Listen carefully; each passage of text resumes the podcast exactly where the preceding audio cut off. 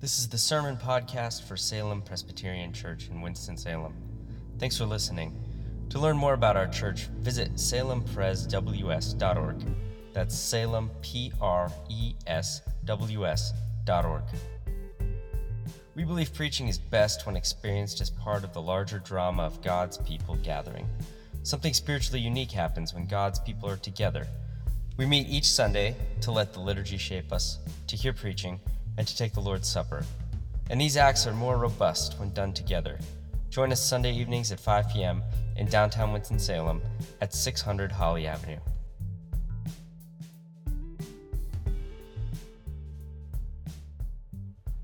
Uh, I forgot to mention also that if you're visiting um, and you don't know like how the childcare works, there's something in the back here, this fold out that tells you. And there's these baskets up here for children who might want to get these to help them through the, um, the sermon. So we, um, we're talking about the, the life of King David in 1 Samuel and 2 Samuel this fall. And so far we have concentrated on Saul and David and their relationship. Saul is the king and David is the shepherd. And uh, he is um, anointed by God. David is. Um, David is uh, also hires a musician in Saul's court to help Saul when he is um, having these uh, kind of fits of mania. And David plays the guitar, and it helps to soothe Saul. So that, and then last week we saw how Saul is very jealous of David because he sees that David is growing in power, and Saul's power is dwindling. And so now we come to another character that we have not really spent any time talking about, and that is uh, the character of Jonathan. And if you type in um, famous friendships in Google, uh, this is the first one that comes up the friendship between Jonathan and David. So he's mostly known in the Bible as a friend. And um, you can kind of think of him as the best supporting actor. And in some ways, the theme of the, the sermon is that we're called to be supporting actors or actresses rather than the, the best actor or the best actress, because that's what Jonathan is. Even though he has all this power, he's the son of the king, he's the prince, but um, he's the heir to the throne.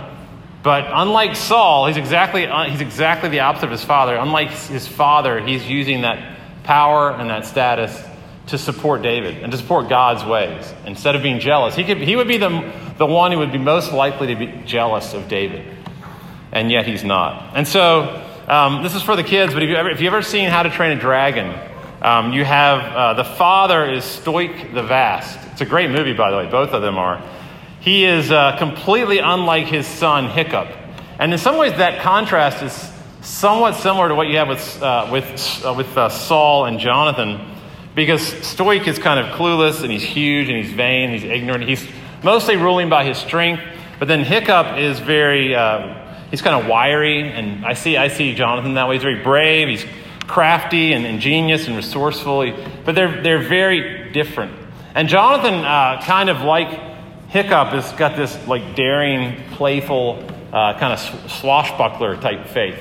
Um, I don't know why uh, Jack Sparrow comes to mind also, but that's another image I have of, of Jonathan, just like that, that type of guy. Um, partly because of the way that he's really a little bit playful in the way he attacks uh, his enemies, the Philistines. There's a great scene back in 1 Samuel 14, and I would encourage you to read it in, um, in the message or the New Living Translation, because then you get more the nuance of, uh, of the playfulness and the banter in that passage. But basically, uh, Jonathan and his, and his armor bearer uh, see this garrison of 20 Philistines way up on the top of this cliff. And uh, they look up there, and uh, the Philistines are mocking God. And so Jonathan and the armor bearer make this deal. Like, I think we can go up there and, and take those guys. And uh, so this is what Jonathan says in 1 Samuel 14 6. Uh, and it sounds so much like David. You kind of get the sense that you, you hear how they're like almost like blood brothers in this, uh, what he says. Jonathan says to his armor bearer, Let's go up to that outpost, for nothing can hinder the Lord. He can win the battle no matter how few of us there are. And if you think about David and Goliath, and then Jonathan right there, and these Philistines, same spirit. This passion for God, this trust in God, like zeal, doing crazy things for God, uh, doing adventurous things for God. And so when he meets David for the first time, after David has just killed Goliath, you can imagine how their souls like resonate with each other. And um, he's just completely blown away by the, the zeal of David. And so he makes a covenant with him. And you heard Susie mention that word, but in verse 4 it says that he made a covenant with David because he loved him as his own soul. And I kind of that's what I want to focus on is this, this covenant, um, which people are never quite sure what that covenant was. It's not a marriage covenant, it's not a church membership covenant. It's almost like a covenant of friendship. And, um, you know, I don't go around talking about covenants that I've made with people, except for my wife, but uh, perhaps this is a way that we should think about the possibility of a friendship where you've, it's so close that you've made a vow, that it's, uh, there's a bit of a, a promise nature to that friendship. It's not just casual. Um, you know, you could, you could think about it as like an accountability friendship where you just, you kind of make this, uh, this vow. We're going to meet, uh, you know, every week and we're going to pray and we're going to share our sins and how to pray for each other, that kind of thing. Uh, it's an intentional spiritual friendship. That's what I would say is going on here. And so I want to look at, uh, first of all, just the kind of friendship in general, and then the kind of friendship that is, that is centered on God, spiritual friendship. So those are the two things I want to look at just friendship in general, and then spiritual friendship. And it begins uh, with Jonathan um, and David uh, talking, and David is in uh, desperate shape here. So in verse 1, David is about to be killed by Saul, the father of Jonathan. Jonathan doesn't know anything about this. So David fled from Naioth and came and said, he's, the, the word before means prostrate. So he's prostrate before Jonathan. He's on his knees, on his face. What have I done? What is my guilt? And what is my sin before your father that he seeks my life? And Jonathan clearly doesn't know anything about this. So this is kind of a touching detail, but you see how close he is to his father in the way he answers this question. Jonathan's like so confident, far, far from it. You shall not die. You know, I know my dad, he's a good guy, he would never do that. He says, Behold, my, my father does nothing, either great or small, without telling me everything. We, we, we share everything, my dad and I. And why should my father hide this from me? It is not so. So he's really, really confident about his dad. And then uh, David's like, well, he did throw a spear at me twice. Uh, you know, I don't know why I went back this, after the first one, but two times I let, I, I let him another chance, and then he threw another spear at me. So um, Jonathan, at that point, hearing that, has this huge decision to make. Namely, am I going to side with Jonathan or am I going to side with my dad? And that was like a, a, a turning point in his life. When Jonathan in verse 4 says, uh, Whatever you say, I will do. So he trusts him completely. He trusts David to that extent uh, that he, he could have gone and turned him in right there. And he would have protected the throne. You know, Jonathan would have protected his own throne. But instead, he says, Whatever you say, I will do. And it really cost him everything.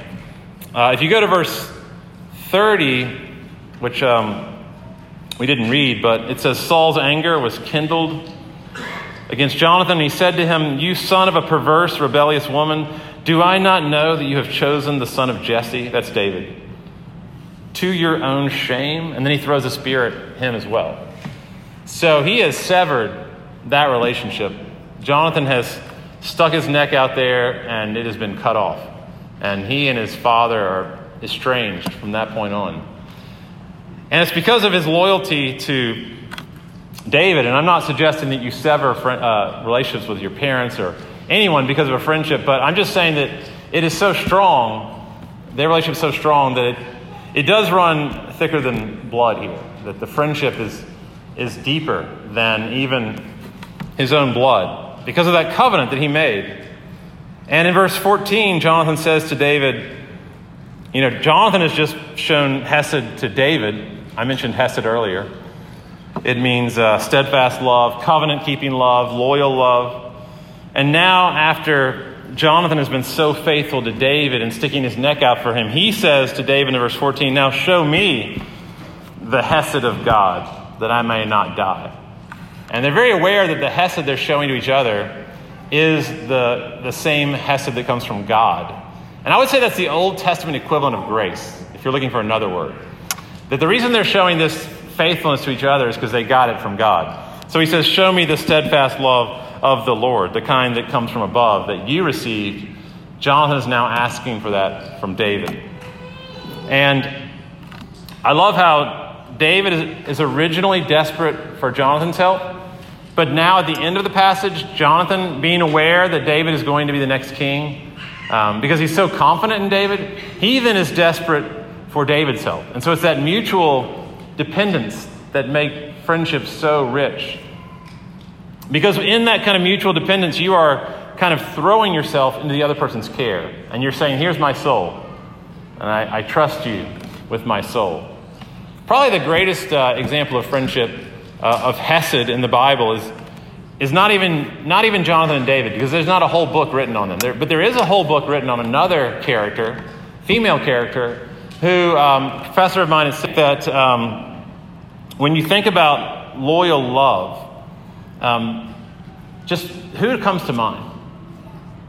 Now, who in your life is someone who has taken a hit for you, for instance? The way that uh, Ruth did, the way that Jonathan does.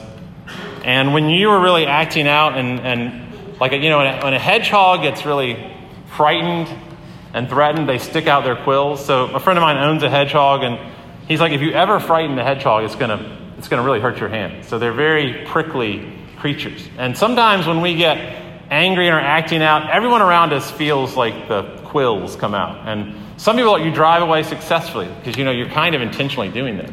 But there are some people that when the quills go out, they, they keep you in their hand and they don't let you go. And um, I, I, I've mentioned this before. This is kind of a formative story in my identity. And I can't ever get rid of it. I think it can be redeemed, but it will never go away. And I still kind of smell the smell of that day. So, in my first day of high school, um, freshman year, of course, I am in the cafeteria line, and while you're going through the line, you're looking at where the tables are that you can sit down. And I was so thankful that I finally saw one with my friends. Uh, a guy named Scott, is the only guy I remember, the ultimate traitor in this story. And uh, then these other I, I, don't have like a little doll with pins or anything like that I put in Scott, but um, haven't quite gotten over it still. But I sat down with Scott and his friends, and they immediately stood up and walked away. And uh, you can imagine with the anxiety, the social anxiety of high school, um, it just it really set the trajectory for my entire high school experience. And I've often wondered, what if one of those guys had stayed with me and mocked the other guys and told me how stupid they were for doing that. Um, I think the, the call here in this passage to you, and the reason it's in the Hebrew Bible is so you can know that God wants you to do that for someone or to be that for someone. And obviously not for everyone, but there's, but there's someone in your life where um, you're called to be more than a, the friends, kind of friends that you see in the TV show Friends. Um, Joey and Monica and Ross, you know, hanging out in a coffee shop. That is a legitimate form of friendship uh, where you laugh together, you're cool together, you have the same style of life, same stage of life, uh, same views of life, same relative income, all that stuff. Um, that is great.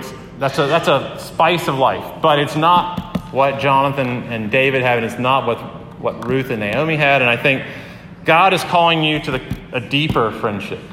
Because when you're depressed and you can't get out of bed and you're in your pajamas and it's like 4 p.m., you're not, you're not looking for Chandler to come in your room and cheer you up. Um, you're looking for someone more like Ruth that says, Where you go, I will go, and I'm going to stick by you.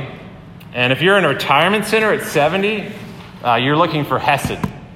That's what you need um, in those times, at the very end of things. And when you're 48 years old and getting chemo because you have stage three cancer, you, want, you don't want good times. Um, you want loyalty. You want someone that's going to be right there just sitting by you and praying for you. And so, again, what I'm asking you to do is to think of someone who needs help.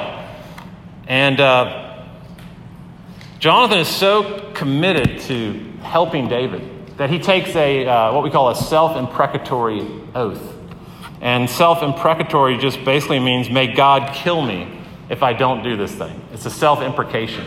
Uh, and, an imprecation is a statement like, uh, "May God kill so and so," and this is a self-imprecation. So in verse 13, the Lord do so to Jonathan and more if I do not disclose it to you. And what he's saying there is, I am going to disclose everything to you, no secrets at all between us. And um, the riskiest thing of all uh, was already disclosed by David when David said, Your father is trying to kill me. He put his life completely in Jonathan's hands because that was his most vulnerable secret. And so now Jonathan's saying to him, I'm going to tell you not only about what my dad tells me, but about everything. There's not going to be any secrets between us. And in verse 41, uh, you see this total emotional vulnerability that stems from that um, self imprecatory oath. David rose from beside the stone heap and fell on his face to the ground and bowed three times. And they kissed one another and wept with one another, David weeping the most. And I think that's what happens when you let someone know you, is that kind of uh, emotional um, you know, fervor comes out with the kissing and the weeping, the, the bowing. Larry Crabb uh, says, I got this from uh, my friend Daniel Paul. Um, no lie is more often believed than the lie that we can know God without someone else knowing us. Now, think about the lie. It's not quite what you thought it was going to say. No lie is more often believed than the lie that we can know God without someone else knowing us. So, in other words, your, your ability to know God is limited by the amount you're willing to let other people know you. Uh, Dietrich Bonhoeffer said, You haven't really confessed any sin to God if you're not willing to tell another person that sin. You might think you have, but you haven't really. Um, and so, this is what Jonathan and David have um, is they are letting themselves be loved by God and known by God by sharing their lives with each other. And that begins to move into the second point, which is not just uh, any old friendship. I think everything I've said so far would apply to any friendship. But there's, a, there's now you're moving into more a God centered friendship. And uh, this would be spiritual friendship. Second point, which is um, a friendship that is mediated by, uh, by Christ or by the Lord. It's mediated like a mediator. Um, verse 42 The Lord shall be between me and you, and between my offspring and your offspring forever. That's the last words that they ever spoke to each other, probably. And um, then, they, then they went separate ways. But that part, the Lord between me and you, it's kind of like um, there are certain friends you have that are glue friends, and uh, without John, it's hard for me to relate to Bill. But if John's there, then Bill and I can work. You know, those kind of friends, like the glue friend, like they make a group stick together. And I think that the Lord here is between uh, David and Jonathan. As close as David and Jonathan are, they would not be such without this third friend, the glue friend, who is the Lord. This is what Dietrich Bonhoeffer said. Um, I find this fascinating. Christ is the mediator not just between God and humans, but between two humans. So, as a Christian, I don't have a, I don't have a friendship with another Christian that is not mediated by Christ. Bonhoeffer says, however loving and sympathetic we may try to be, and however frank and open, we cannot penetrate the incognito of the other without God, without Christ. And so, what I'm saying is that uh, Jonathan and David know each other only really in God. And it's, uh, it's deeper than watching sports together, although that's great, and meals together, and talking about kids or family or dating, and all those things strengthen a friendship. But um, there are certain chambers of your soul, certain hopes and desires that only are opened when it is mediated by God, by your Creator, by the one who knows you perfectly. And I would say that um, the, the friendship here is, is completely based on the shared passion they have for God. That is what knits their souls together. And if you go back to 1 Samuel 18.1, uh, this, is, um, this is the contemporary English version. In most versions, it says Jonathan and David's souls were knit together, and they came to love each other as much uh, as, and he came to love David as much as he loved himself. Um, but this is what the contemporary English version says Jonathan was deeply attracted to David and came to love him as much as he loved himself. And that attraction is not a straight line between the two of them. It's like they're two uh, 45 degree angles going up to God. They're connected by their mutual fascination with God. They're not, they're not smitten by each other, they're smitten by their zeal for God. And this is important because uh, I read a great book called uh, The Secret Chord, which is the life of David by Geraldine Brooks. And uh, she is a great novelist. But in this novel, they make Jonathan David lovers. And I think that that is, for two reasons, problematic. One is because uh, the Hebrew Bible doesn't really celebrate that vision of a friendship. And so um, the ancient Jewish wisdom would not celebrate that. Uh, we would, that's, that's us imposing our, our own cultural standards on the scripture. But a more important reason is that it misses the point of the story, which is Hesed and uh, a, a, shared passion for God. So it's kind of uh, it's like a truncated view of friendship that you would have to make it sexual instead of just the possibility of, of, of a relationship with another person uh, that is through God, can be being very passionate with weeping and uh, hugging and even kissing each other. Uh, as people, as men and women still do in the ancient Near East, they still do that. I think the Western world is just so kind of frigid that all we know is either like absolutely almost no affection or like sex. And this is giving you a window into another world, uh, the ancient Near Eastern world. And the best analogy I can think of today, we just don't have many, many images of this today, but two soldiers that have fought in the same war, um, they sometimes can have this kind of bond. Like my father in law, who is not a man that cries easily. When, whenever you start talking about Vietnam, and the, especially the guys who flew the helicopters, where he was the surgeon uh, in those helicopters, he begins to weep. Uh, because I think the bonds that are created in extremity, when you're, when you're risking your life for someone because of a shared passion, whether it's patriotism or God or whatever it is, uh, that creates um, this incredible emotional connection. Because in, in um, 2 Samuel 1:26, when Jonathan dies, this is what David says. He says, "I grieve for you, my brother Jonathan." As he's looking at his dead brother. I mean, he calls him brother. He's not his brother. I grieve for you, my brother Jonathan, greatly beloved. Your love for me was wonderful, surpassing the love of women. I'll read that again. I grieve for you, my brother Jonathan, greatly beloved. Your love for me was wonderful, surpassing the love of women. And I think what that tells me is that there is a spiritual friendship that can transcend romance. And you, know, you can have that with your husband or wife. But the point is, it's, it's, it's, it's even stronger. It has the possibility of being more powerful than romance. And like I said, we have such, we, we don't really have a category for this. Um, this would be actually sensual in the sense that there's hugging, weeping, kissing, declarations of love. It is sensual, but it's not sexual. It's, instead, it's a shared passion uh, for the kingdom of God and for God as the king and for God uh, who, is, uh, who is beauty and glory and goodness in himself. And uh, there is a, as my professor used to say, there is a, there is a heat that I know with my wife that is hotter than sex because it is the shared passion and prayer that they had together. And um, so if you're looking for friendship, you look to, the, look to God. Uh, you and the person look to God and his kingdom and serving him and trying to do damage to the empire, a comrade in arms with you. Um, so, like serving the poor or uh, teaching the scriptures or reaching out to lonely people, being a co conspirator uh, to help people come to know Christ.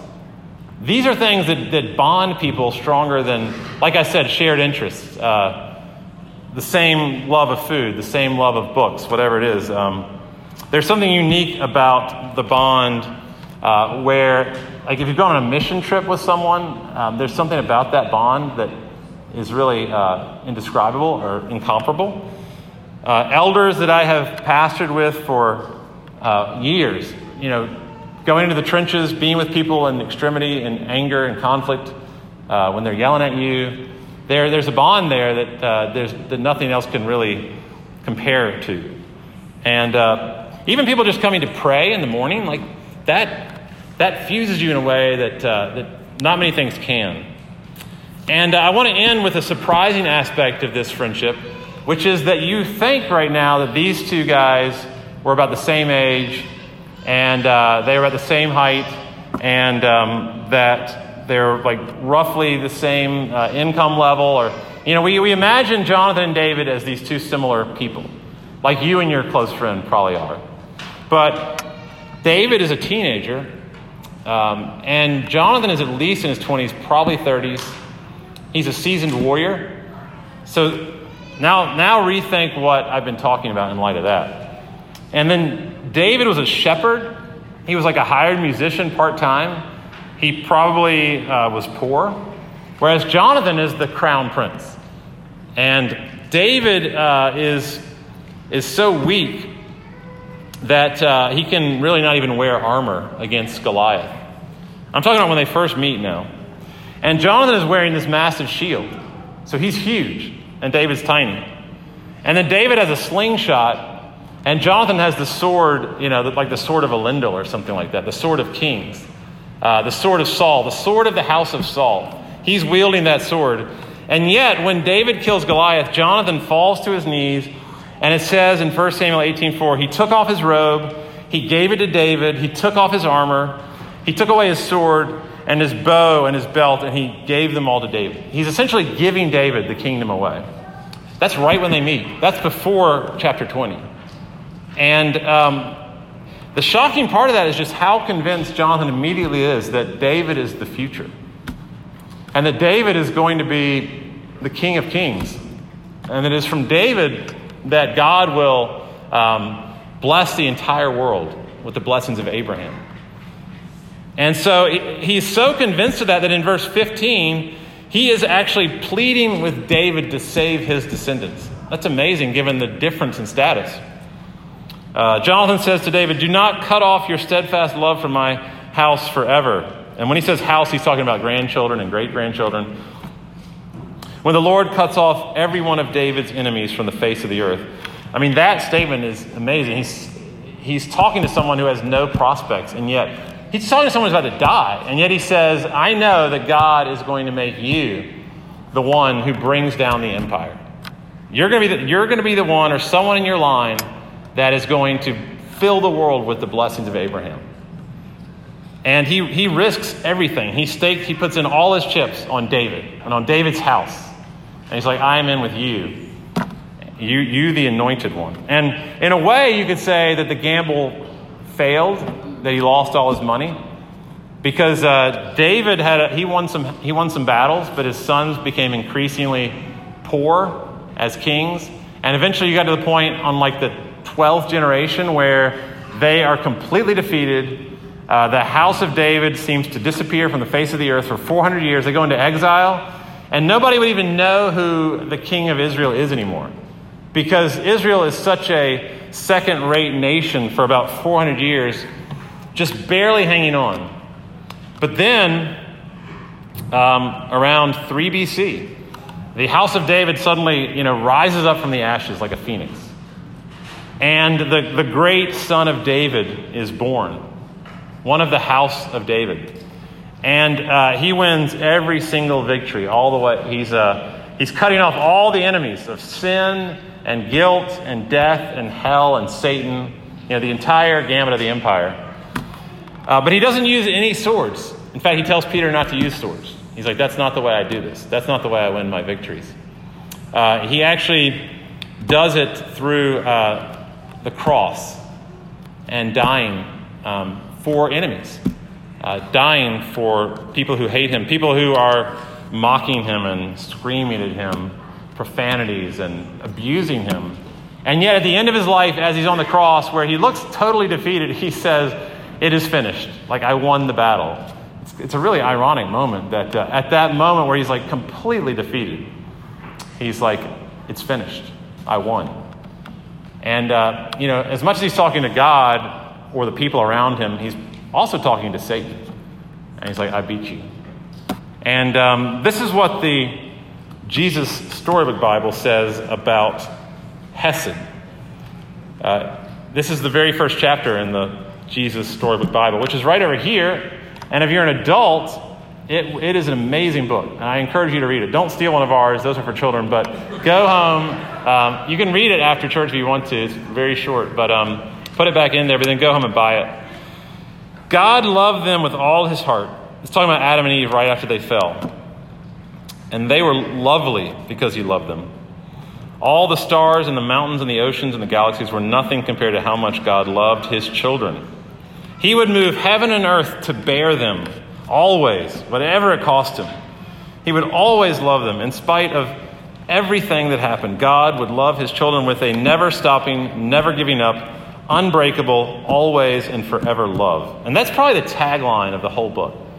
And that's the way that Sally Lloyd Jones defines Hesed. She's the author of the book never stopping, never giving up, unbreakable, always and forever love. And that is, um, that is what we celebrate here in this table, is that there's this, um, this love that is completely unbreakable. And um, no matter how much we do to fight it, it just keeps coming. And you can resist it. He will give you time. Uh, he will let you resist him. And if you are resisting him, if you don't really want to receive this, then I'm really uh, always very clear that you are, there's no pressure to partake. We don't want to force anyone into hypocrisy at all. So if you're in a place where you really keep, feel convicted um, that this is not a good idea for you, like for instance, if you're not if, if you're not a believer, um, and you know we're, we're really glad you're here, but if you're not a believer and you feel uncomfortable about this, then uh, feel no pressure to take. But on the other hand, just remember that God will break down every wall that you put up to Him. Uh, it's, a, it's, a, it's a never ending, um, uh, destructive kind of love. And so don't let the fact that you did something terrible today keep you from the table, or last night, or whenever. Um, if you want this, if you're contrite and you desire God to restore you,